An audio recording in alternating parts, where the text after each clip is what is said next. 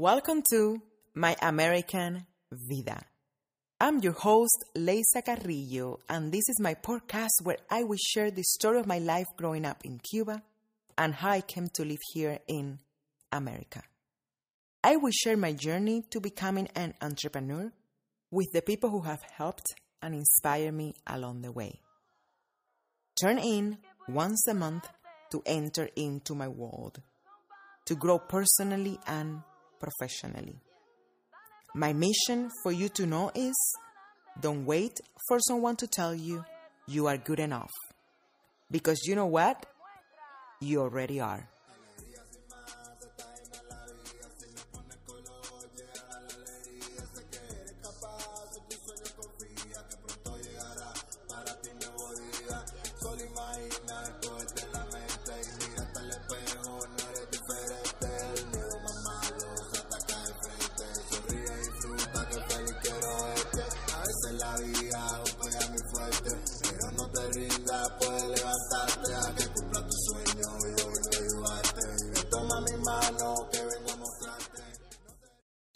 Everybody. This is Leisa Carrillo, your host of My American Vida. Welcome back to another episode. I can wait for you to listen to what I want to share today.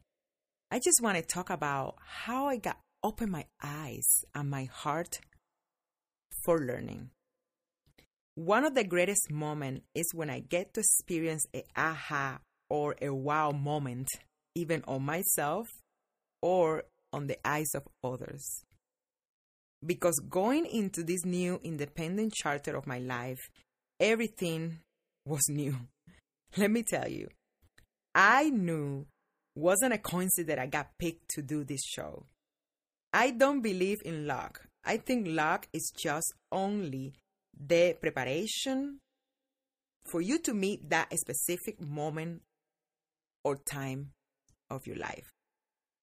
I will never be move in life further unless I'm experiencing with that specific person or place or moment.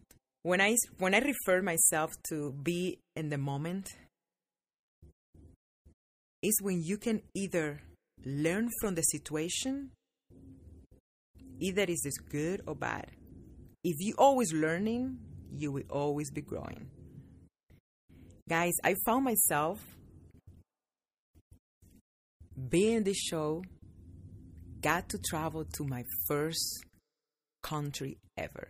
I remember just holding that passport and looking at it with my picture in it at the age of 18 and I was just like expanding and open and stretching my wings. I was like, this is it, Leisa. You are making it. You're going to be able to succeed in life. So, guys, the first country we got a contract was Japan. Wow, literally. I came from the third world country and I land on one of the most successful, amazing, clean technology everywhere. I was just like, what a minute? Uh, what? Remember, growing up in Cuba, guys, you have two TV channels. Back then, I didn't own a phone. It wasn't even internet allowed in the whole country. It wasn't even legal to have it. Nobody could watch more than two channels. One was sports, and the other one was news and telenovelas and things like that. So you're really naive when you leave Cuba. You're basically naked to the world. You get to those places and you're like, what the heck is going on? If this is the real world, if this is the real way of living, this is how much food and things to do. You like literally like you cannot comprehend that. So that was Leisa. We got into the plane and it was a lot of hours, guys, from Cuba to Japan.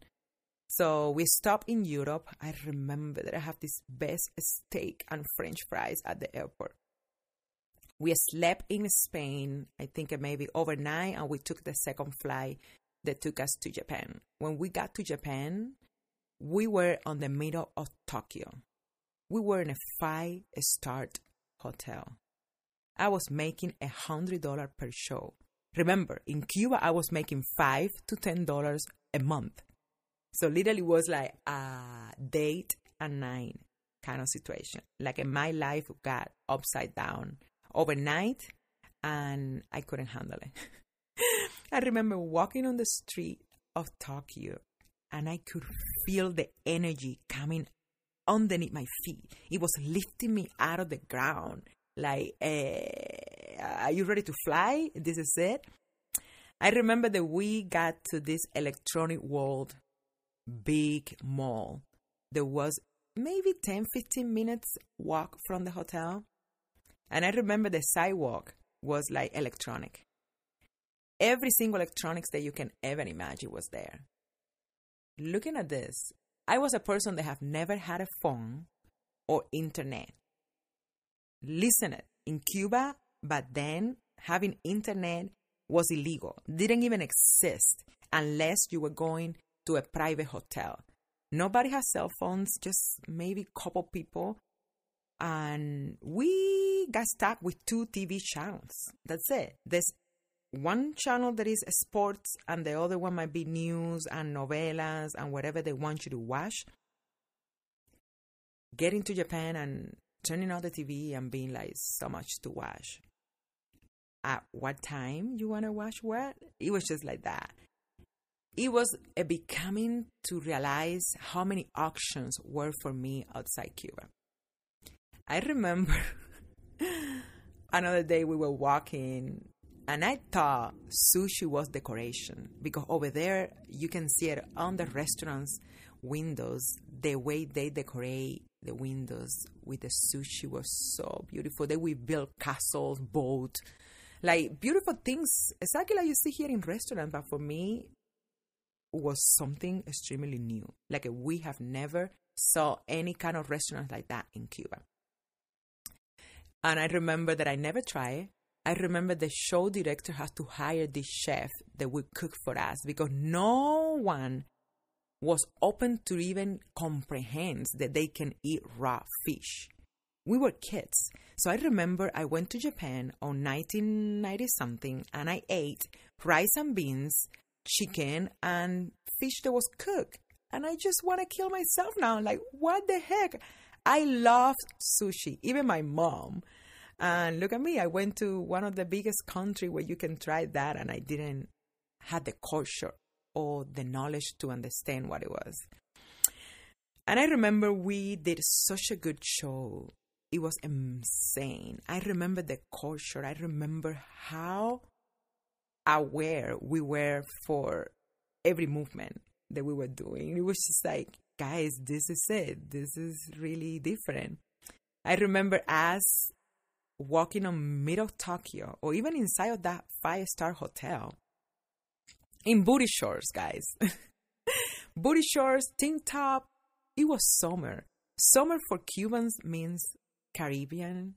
I mean, Caribbeans means like summer, sun, shorts, tight, sandals, and I remember walking into elevator and I could get in, we would be loud and moving fast, moving the hips and all of that. And I remember the Japanese dressing up so nice and they would look at us and they would literally lock themselves on the very corner of the elevator, like, oh my God, who are these people? And to me, was like definitely one of the biggest culture shock that I have ever experienced. Not to mention the one when I moved here to America. We did the shows. We spent in Tokyo maybe three weeks, and we went to Osaka or another small city. And we did another two weeks. And after that, we went to Australia. Australia, guys, was beautiful was one of the biggest experience that I have ever had in my life. To be honest, before I decided that I want to move to America, that was the number one country that I want to move to. It was so colorful. The flowers, the fauna, the animals everywhere. I mean, I was in love with that place. So that place, I got to experience a little more liberty. I got to meet more Latin people that were living there speak Spanish, ask questions, get to go to stores, analyze things, try restaurants from other culture. Like I literally got to like soften up myself a little bit. I was like Japan wasn't enough. It wasn't. I mean, I, I could have done better, but it was too late. I was it was gone. So I was in Australia. I don't want that to happen to me. So I would remember walking into the hotel lobby, and I would always get a map I did that forever in every single country I went. I would open the map and I would circle in the map museums, places that I want to go.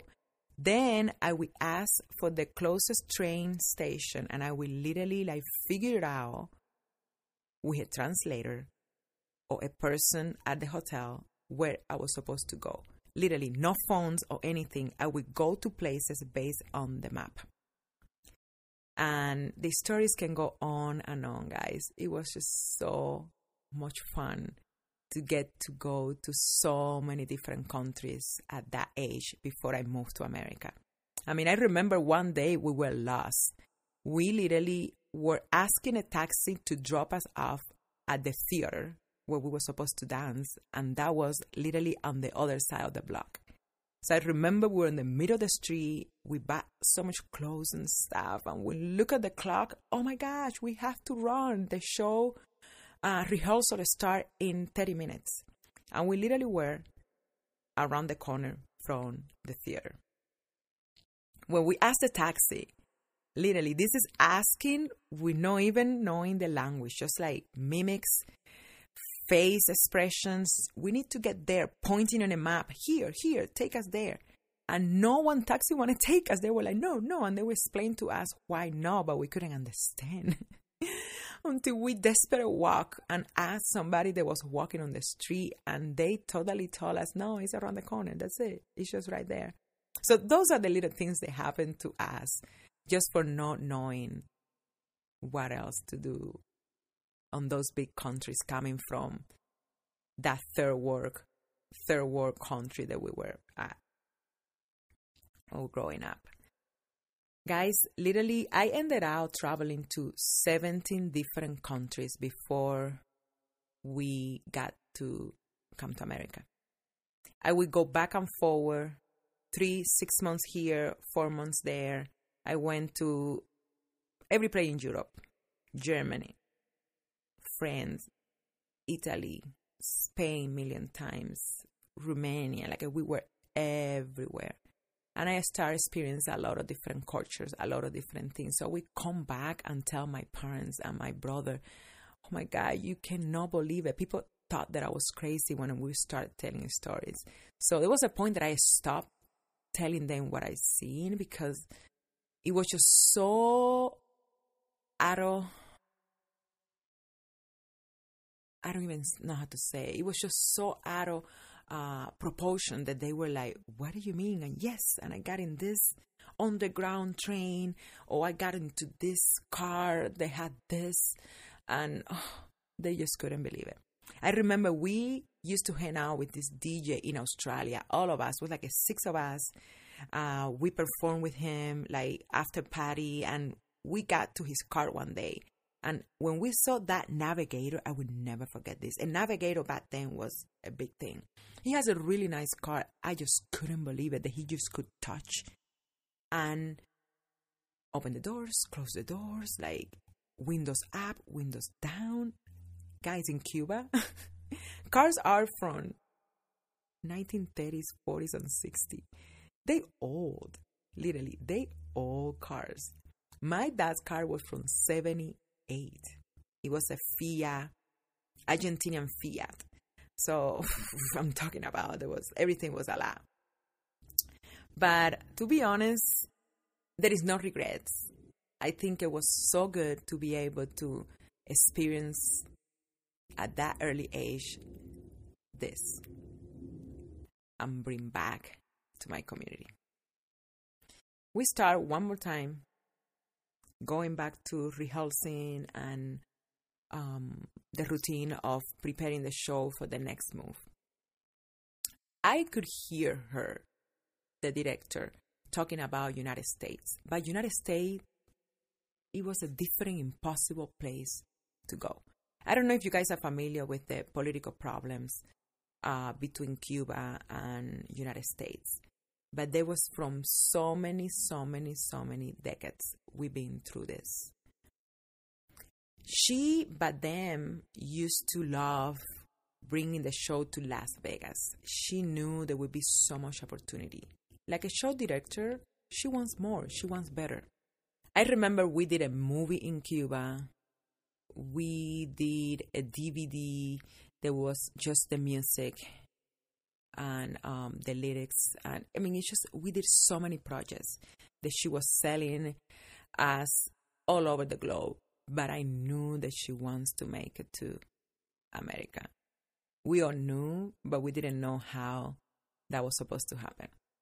So in the period of two years, like I say, I traveled to 17 different countries and we ended up coming back to America and rearrange, readjust the show for more English speaking, for more culture revelation of what was Cuban history. Everything got changed for the American market. I remember we got a new choreographer. She did auditions she hired new people. The music of the show got changed. Everything was just changed for the better. We were looking up to something better. We knew how much ambitions she had behind the show. And we started working hard. So, working hard for three, four, five, six months, I say. And on six months, she say somebody important from the United States is gonna come to see the show, and hopefully they can help us to get to America. We were like, uh, okay, let's do it. I was just so, so happy. But then when all the decisions were made and those individuals, I'm going to share a little more about who they were, came, we were like, this is going to happen this is real and we're going to leave Cuba forever. Because we knew that as soon as we would say the trip was to United States, Cuban wouldn't allow us to continue to doing our thing. Sure enough, these two artists came to Cuba. We present the show to them and they fall in love with the show, like uh, so in love with the show. And they say, We're to take you guys to America. We are talking about Siegfried and Roy. These two are legends here in town. They have this amazing, unique show full of emotions. It was so good. They bring tigers into the show, into the magic tricks. They were here forever.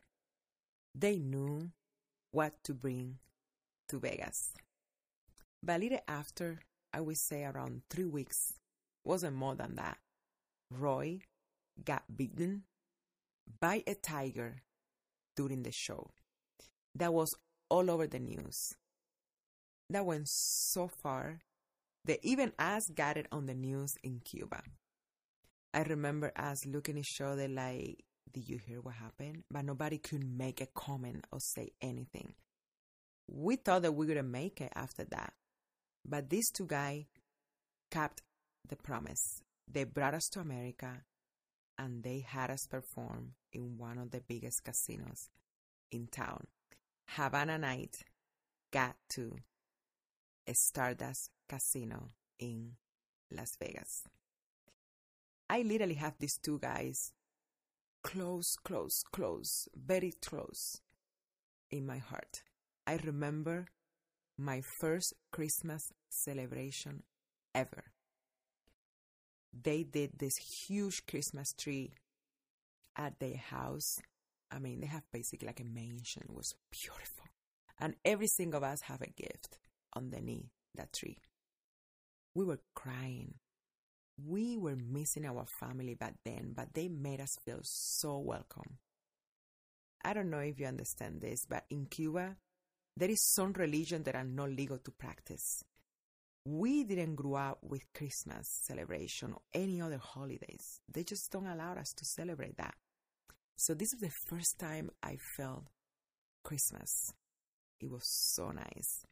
They were so good to us. But short after, everything got settled. He got better. He left the hospital, the contract got to finalize, and we got our visas signed.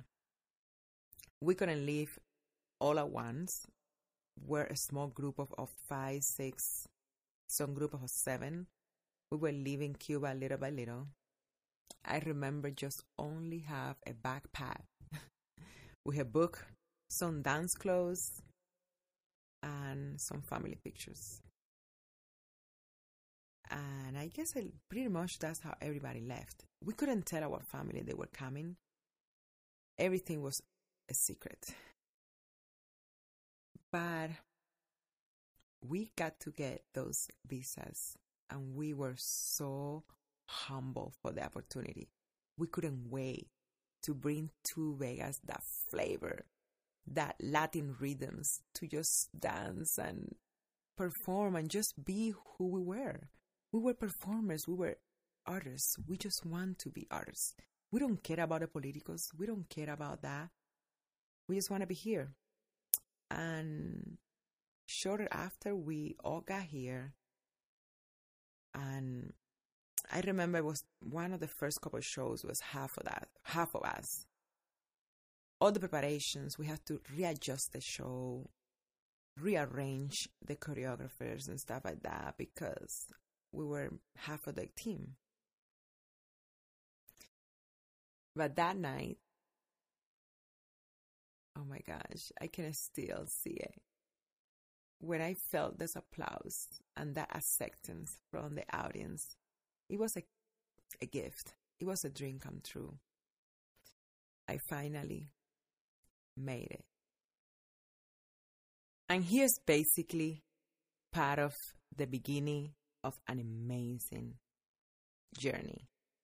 Thank you so much for stopping by and listening to my podcast today. This was my American Vida, and I can wait for you to connect again on the next episode. I'm planning to bring along one of my biggest inspiration, and we're both gonna share how we got to Las Vegas, all the experience, all the behind the scenes. See you on the next one and thank you so much for listening.